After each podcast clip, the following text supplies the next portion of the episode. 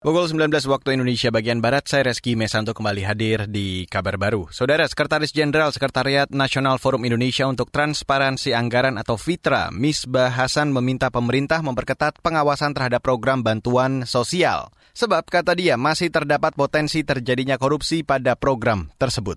Mekanismenya diganti dengan cash transfer gitu, itu tetap apa peluang-peluang penyimpangannya terutama di lapangan itu tetap ada terutama bagi masyarakat yang mungkin uh, tidak mempunyai rekening secara langsung.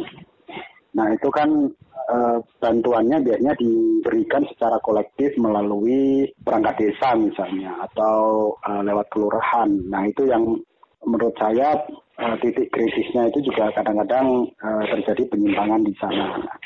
Sekjen Fitra Misbah Hasan menyebut perlu ada verifikasi data penerima bantuan sosial hingga ke tingkat masyarakat.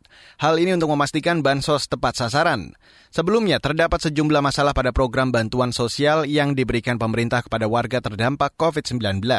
Antara lain data yang tak sesuai dan korupsi bansos. Kita ke Jawa Barat, Saudara. Pemerintah Jawa Barat menerima lebih dari 90 ribu dosis vaksin COVID-19 CoronaVac buatan Sinovac Cina. Ini adalah vaksin tahap pertama yang diterima dari pemerintah pusat. Gubernur Jawa Barat Ridwan Kamil mengatakan vaksinasi tahap pertama akan dilakukan di pekan ketiga Januari.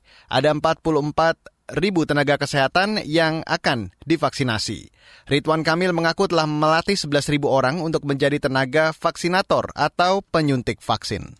Kami sedang mengsimulasikan, memerintahkan kepada seluruh bupati dan wali kota minggu ini untuk simulasi vaksin COVID di wilayah masing-masing. Depok sudah oleh saya, Bogor sudah oleh Pak Presiden, Kabupaten Bekasi sudah oleh Pak Wapres, nah sisanya akan dilakukan oleh bupati wali kota masing-masing. Ridwan Kamil mengusahakan tambahan lokasi vaksinasi guna mempercepat proses. Awalnya, pemerintah pusat merencanakan vaksinasi rampung dilaksanakan dalam 15 bulan mendatang. Ridwan Kamil menyebutkan tengah bernegosiasi kepada pemerintah pusat agar mempercepat tenggat waktu penyuntikan vaksin. Alasannya, jangka waktu 15 bulan pemberian vaksin dianggap terlalu lama. Masih seputar COVID-19, saudara kita ke Korea Selatan. Korea Selatan hari ini mengonfirmasi tambahan dua kasus mutasi baru virus corona dari orang yang baru tiba dari Inggris. Sehingga total infeksi varian baru COVID-19 di negeri Gingseng menjadi 12 kasus. Dikutip dari kantor berita Yonhap, Badan Pengendalian dan Pencegahan Penyakit Korea atau KDCA mengatakan, kedua orang itu datang dari Inggris pada tanggal terpisah. Keduanya dinyatakan positif terpapar virus setelah mendarat dan segera dikarantina.